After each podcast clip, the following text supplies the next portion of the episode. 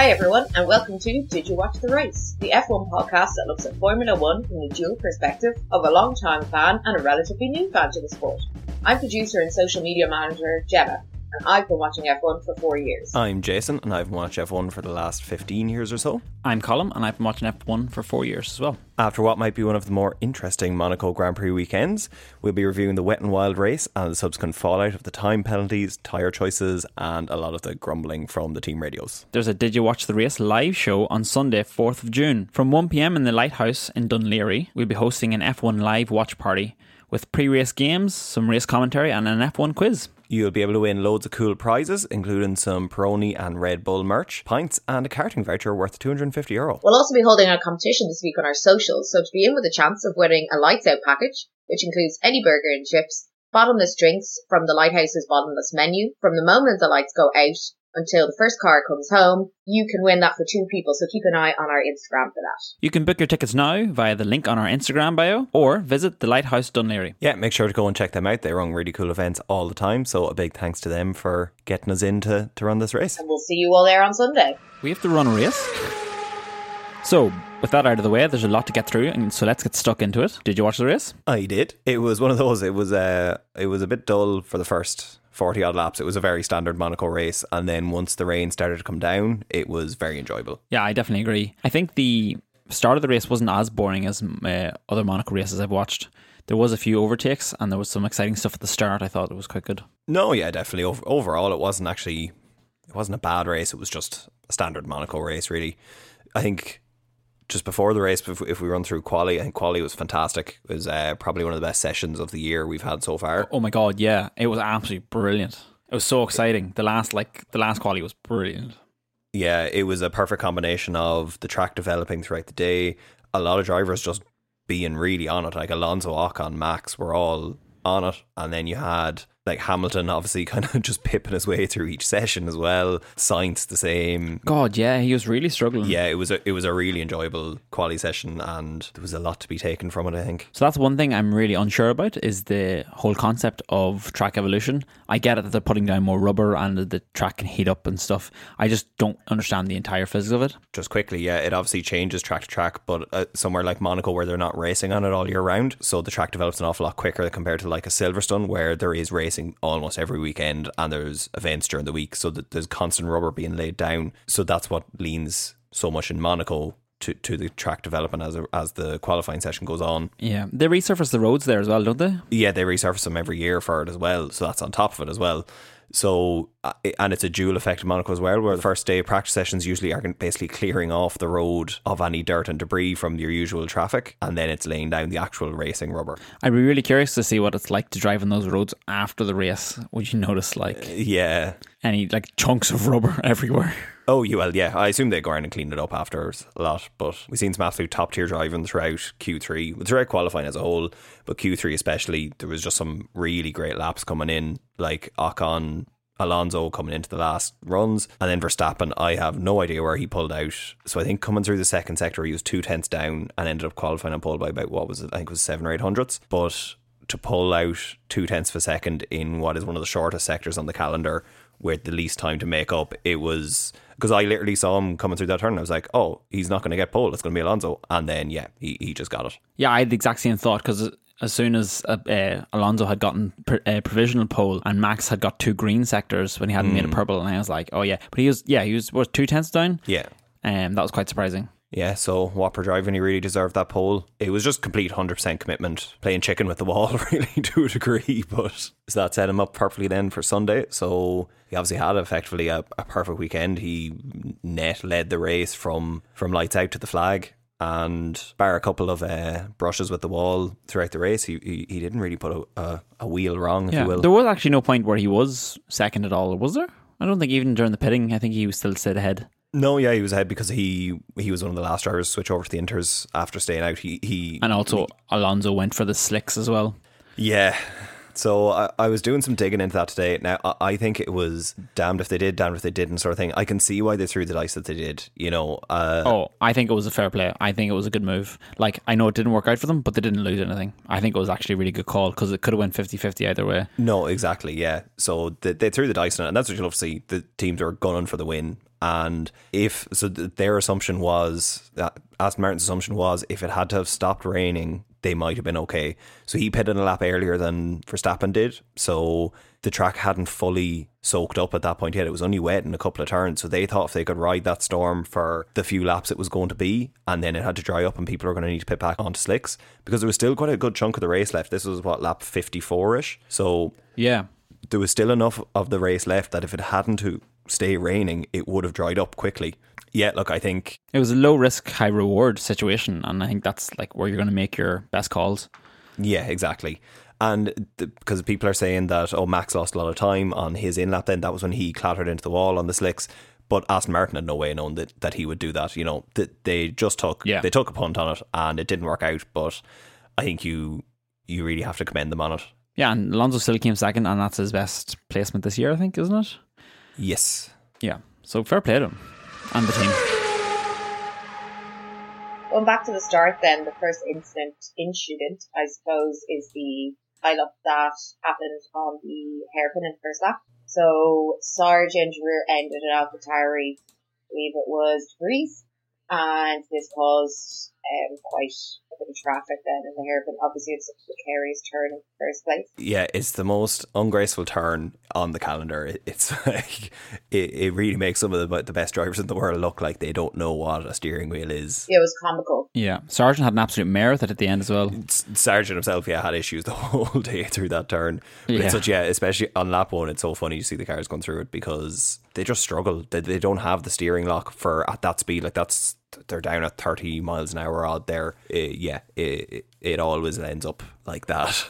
but apart from that, they they got away relatively well for the first section of the race. You know, apart from Perez compounding his own misery throughout the, the early sections. He he was really trying to do too much to get by people, and Monaco just really is not a track where you can do that. He had made the stupid error in qualifying. I looking at it again, I was just like that. That was that was a man under pressure that had that crash in Q one. You know, he was ringing the car off it in Q1 into turn one. You, you know, there's, there's very little to be gained from what he was going for. I find. Oh, that was completely random. Like he came around with so much speed. I don't know what happened there. Yeah, and then so he continually compounded that throughout the race by clipping people and clipping into the wall. The Magnussen incident I've actually read since, so that was so on the he he hopped onto the radio straight after that saying Magnussen brake checked him. It was actually an anti-stall issue on the Haas, so that's what slowed him down. So I will actually give him the benefit of the doubt in that that incident.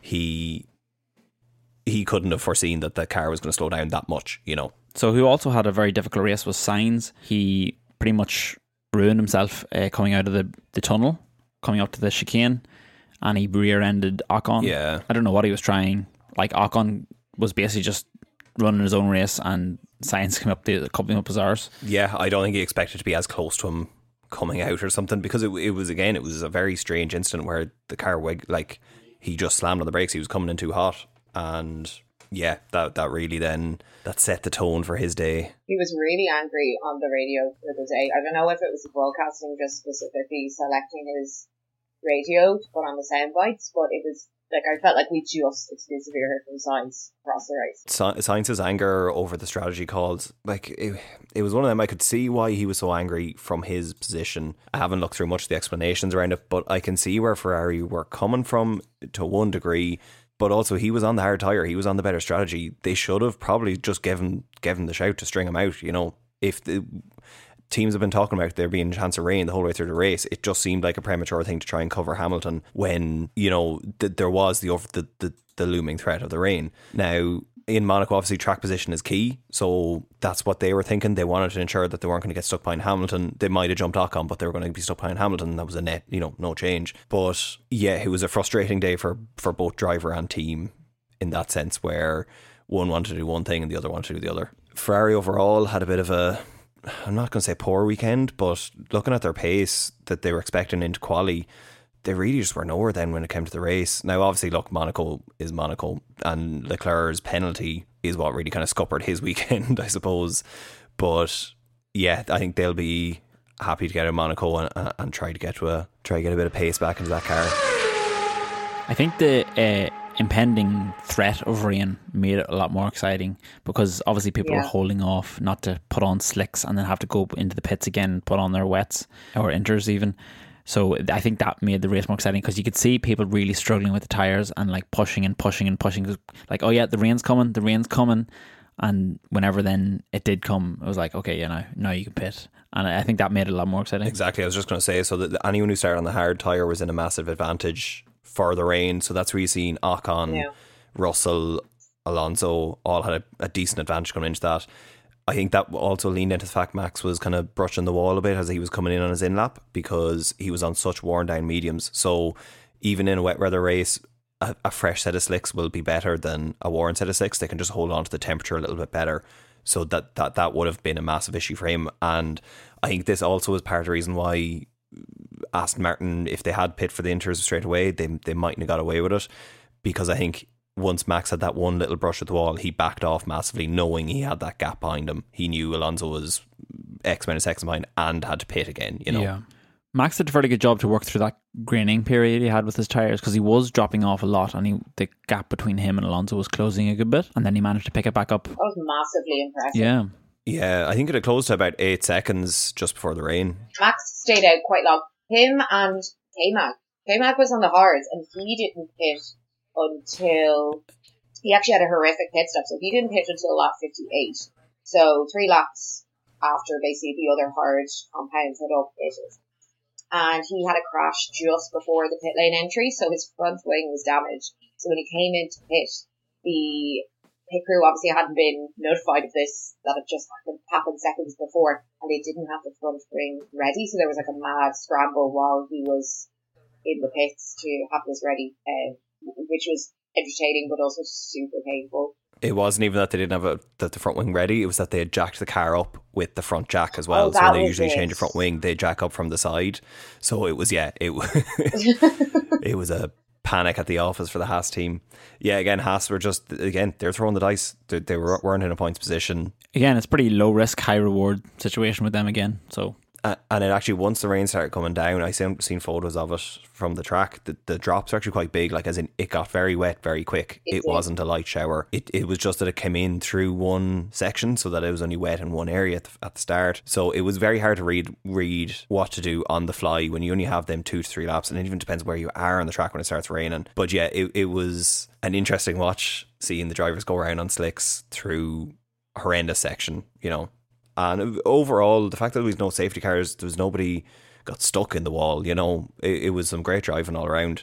One driver that was unfortunate, but at his own through his own detriment, uh, was Russell. He was in a net P three position, and Oh, then obviously went off. Yeah, so and that then that was what caused the penalty as well. yeah, the late entry. Yeah, that was unfortunate for him. It was such a funny looking incident though because it kind of looked like because Stroll had went off in front of him, and it looked like he just kind of followed Stroll. It did, didn't it? That was such a weird shot. His rejoin was very dodgy, though. In all fairness, like he should be probably did deserve to get that. It was dodgy, but he couldn't see. Now, again, on second watch, I think he could have rejoined and stayed off the racing line. You know, I don't think there was any need for him to cut across the way he did. But again, heat of the moment, he can't see what's behind him, he can't see what's coming into him. And then once he clipped Perez, he was probably like, oh shit, where am I going? Ah, you know, so We also probably don't know how uh, visible what his visibility was like because the rain could be a lot different when you're down that low on the track. I don't know.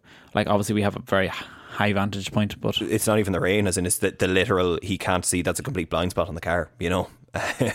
oh yeah, fair enough. yeah. Also, last thing on George there, like that that penalty didn't even matter in the end. I think he finished a fair Well bit ahead of yeah. Sainz. So or Leclerc, I mean, sorry. So yeah, I don't think it mattered at all. No, it just you know, and that's uh, people are giving out about his his radios about getting past Hamilton. Look, I think I think that's a good idea. In fairness, yeah, I think Was it though? When Because he was seven seconds in front of Charles, so it wouldn't have made any difference. He wasn't at the time. He wasn't at the time. He was very close to Charles at the time when he made that radio message. And also, when you're in the complete heat of the moment, moment he might have known how many laps. Like you know, he might have been thinking about how many laps are left. Yeah, he couldn't. He would have known the gap to Leclerc, but he wouldn't know Leclerc's pace if he was going to be at risk to him or True, not. yeah. So I think he was just trying to get whatever he could out of it. But it was uh, opportunistic to say the least. I don't think Hamilton was ever going to. Oh, 100 percent, yeah. And Hamilton shouldn't either because that's you know you're still in for a podium position at that point, and swapping for third versus fourth is very different for swapping from. And there's no telling what could have happened between like Ocon and Alonso and stuff. Like one of them could have crashed or something. exactly, yeah, Especially in the rain. yeah, exactly. So yeah, I don't think I don't think it was going to happen. I don't think it was like the best strategy, but I think it's fair enough call. Like Yeah. it's from Russell's point of view, it's a fair enough ask. Exactly, heat of the moment. Consider yeah. this, guys. Yeah, no, you can completely understand where he's coming from. Hamilton overall had a great weekend. I I, I thought obviously Yeah. bar- barring his uh, but I think his the, the the stress he was under, stress he put us under in qualifying was more than just the strategy of when they were getting out for the for the free laps in qualifying. I don't think it was a factor of pace as much as that. But in the race, yeah, kept it on the road quite well, starting on the inferior strategy as well. So it's a solid fourth and fifth for Mercedes this weekend. Yeah, I think Mercedes done really well. I know Alonso took second place. I think the fact that Stroll DNF means that Mercedes had a really good pull of points compared to them. I think they're really close now. So I'm looking at the standings now, and Aston Martin are at 120, Mercedes are at 119. So they've really pulled into that fighting for second place now. One point in the difference. Yeah. for the constructors. So who are your winners and losers for the weekend?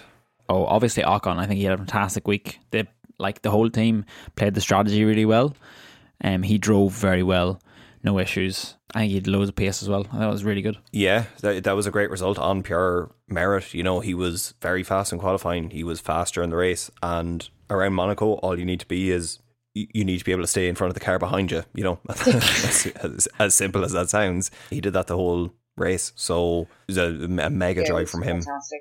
What's your lad from? Uh, what's that journalist? Will Buxton. Yeah, Will Buxton. Cheers, Yeah. cheers, Will Buxton. And I think it, just given the season they've both been having, I think as in uh, uh, Ocon has been decent all through the season, but Gasly coming in his first year in the team and doing quite well. This is this will be a nice one for Ocon to have now in the bag. You know, Yeah, for for 100%. coming into the European season. This is a very busy part of the season. So especially for Alpine as well. Considering like what we were talking about last week, who was it? Their the CEO, yeah, yeah, giving out shout to them. Gasly also had a good race and he finished in a good position. I think so. Fair play to him as well. yeah, no, good weekend for Gasly overall. Yeah, Oh, also another uh, pair of winners. I think the McLarens had a had a good weekend. yeah, I was just about to say, yeah, Yeah, they're looking a lot better than they were. Piastri was keeping very close to Norris. Piastri's really holding his own. In all fairness to him, yeah. I I think obviously he doesn't have much competition, but in ter- but he's he's been the standout rookie so far this year. Oh yeah, But but even the the results haven't given context I don't think to how good he's been. You know, he's getting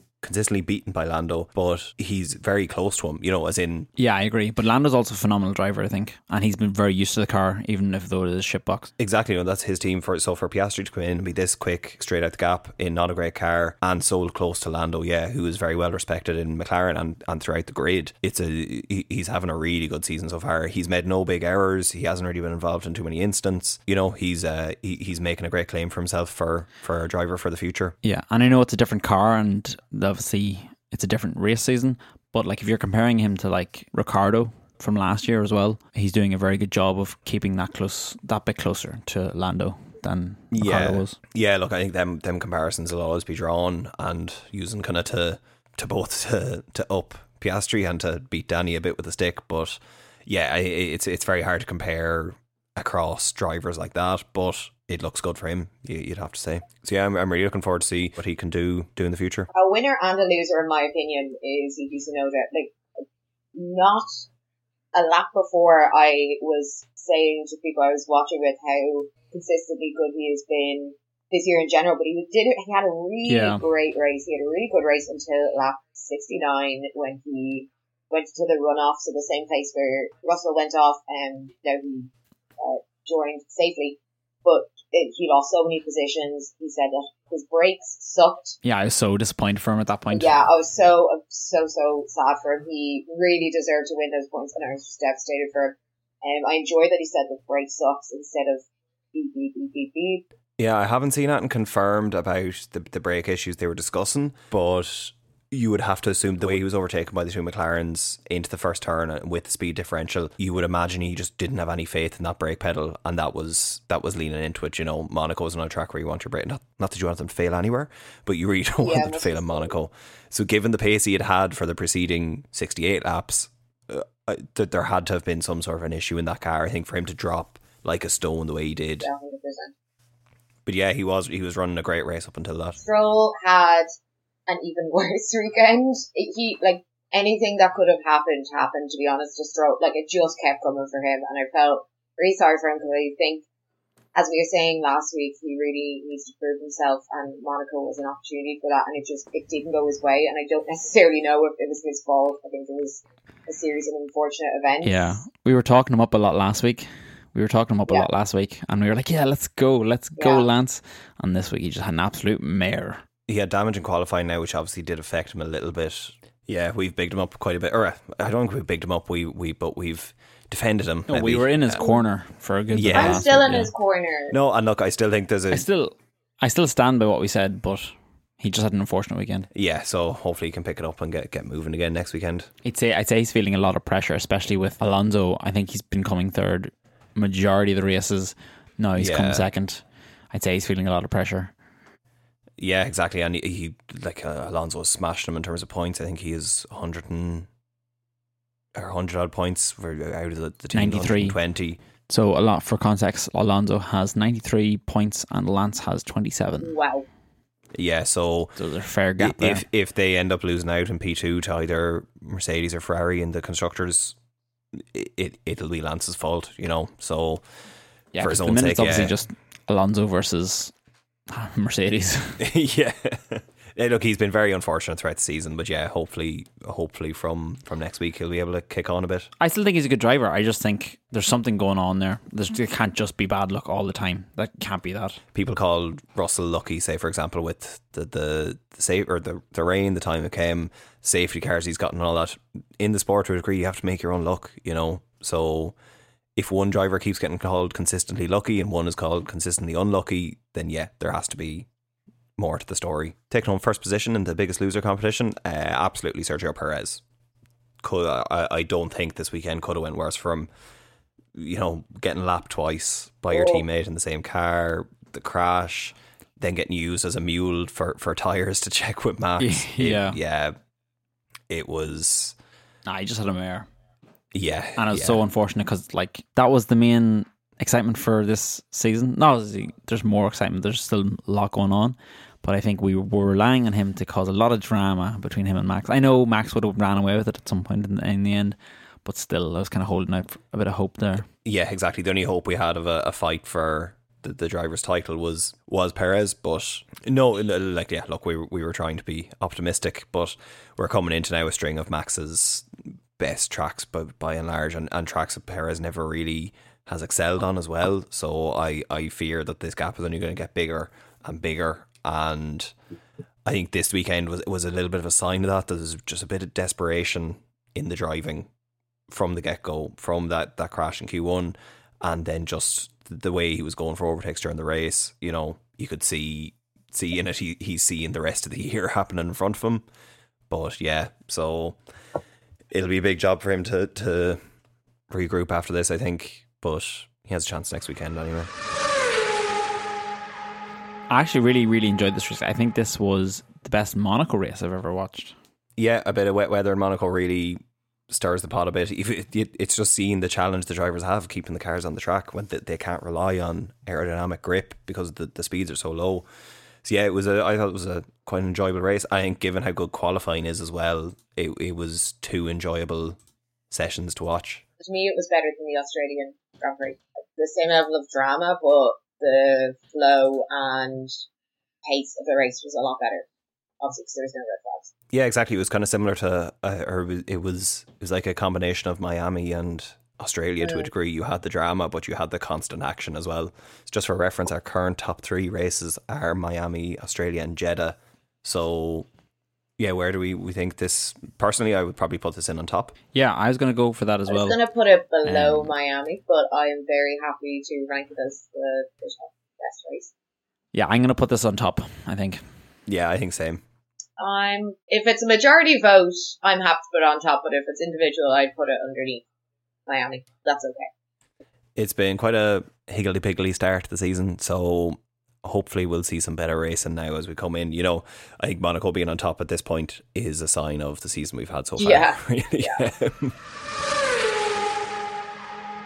So, looking ahead to this week, then we have the Barcelona Grand Prix. I'm very much looking forward to getting back to some actual purpose built tracks. Barcelona is changing as well for this year, so the chicane in Sector 3 has finally been removed. It's been in since 2006, I believe, and it has really hampered racing. It was put in, I think, for, for safety at the time, but. Did you know it added an extra six seconds onto the lap? Seems like a lot. Yeah, so this is the track layout they'd actually use in MotoGP in a few different series. So getting rid of that chicane should really open up a lot of overtaking opportunities into the first turn because it just it, it locked cars up basically coming out of that. It was very hard to follow through it. It was very hard to get any sort of flow through it. So having that out will hopefully lead to lead to a lot better racing. Yeah, um, in terms of tires, then we have the hardest range of the Pirelli tires this weekend. It is a very abrasive track. Barcelona is traditionally used as a test track for cars, so it offers a lot or it, it presents a lot of different challenges as well. There's a decent length of a straight. There's a lot of slow speed corners, a lot of high speed cor- or a lot of medium speed turns. It's an interesting track to see the cars at, and it's probably the best track of the year to rank the teams as well. That this is where you will really get a feel for where everyone is. You know, Monaco, Baku, they're completely conflicting tracks, whereas Barcelona kind of sets the tone now for the European season. So I'm intrigued to see where we fall between Aston, Merc, and Ferrari because obviously we know Red Bull are going to be going to be flying out ahead. But this week as well, we're going to finally get a chance to kind of see where teams are upgrade wise because obviously missing Imola, a lot of teams are planning to bring upgrades to Imola. Mercedes brought theirs to Monaco, so we finally got to see a version of side pods on that car. It looks quite. that They seem to have gone for a kind of combination of a few different concepts. The closest car probably on the on the grid that it looks like at the minute is the Alpine. It's that kind of mm. style, the Alpine Aston Martin side pod. But we haven't really had a chance to see how how that will change the car yet. So we should get a good chance to see that this weekend. Do you think then, we'll see a few iterations of it? I don't know if it'll stay this way for the rest of the season. Might change a bit no, I, I, I'd imagine it'll change a little bit, but it, but it'll be a finesse of it rather than a yeah. change. It, it, oh yeah, yeah I'm not expecting yeah. to see like a massive change. Yeah, I'm just wondering what the evolution of it will look like throughout the season. Exactly, yeah. So, and they didn't bring their floor upgrade to Monaco as well. Now, that may have been for protection reasons, they, that they didn't feel they needed it. And it was probably for the best as well, anyway, because their car got slung up high oh. in the oh. air where everyone got to see their floor. So, at least they got to keep that under wraps for another week. Sorry, did so, you move on to Red Bull there? no, well, Mercedes and Red Bull were in the air. I was going to talk about Red Bull as well, yeah. But oh, when did Mercedes uh, get lifted? Hamilton in crashed in FP three. Oh, I didn't see that. Okay. Yeah, and all the teams got a chance obviously this weekend to see up the skirt of the the Red Bull racing. I don't know if you had much of a look at the. Image. I haven't, but I was listening to Ted Kravitz no, I didn't describe look at it, it and it, the way he was talking about it, it was like the most beautiful thing he'd ever seen in his life.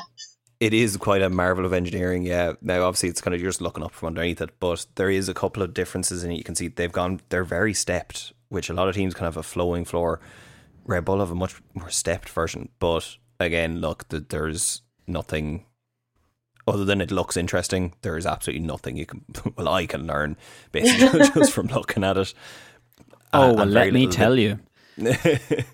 and actually, a regulation I didn't realize the teams are explicitly not allowed to model off photographs. So they can't make 3D models or anything from the directly I was from wondering the photographs. that, yeah, like what the intellectual property law is. Exactly, yeah. Now they can look at it and deduce things from it, but they can't explicitly cr- generate 3D models from source images of wow. other cars. Oh, that's interesting. Ferrari should have a couple of upgrades coming in this weekend as well, I think, and a few other teams. I, I'd say we're going to see a lot more upgrades popping up on cars between now and the next few races. But overall, yeah, I think it should be an interesting weekend. I I don't know where we'll end up in terms of the the second, third, and fourth battle. I think before Alonso's in, coming back to his home country, you'd have to fancy him for, for best of the rest again. But if Mercedes can get that car to start working a bit better, that they're not a million miles off Aston Martin. So you, we could see a, a, a closer scrap there this weekend, I think. Do you have any wild predictions for this weekend?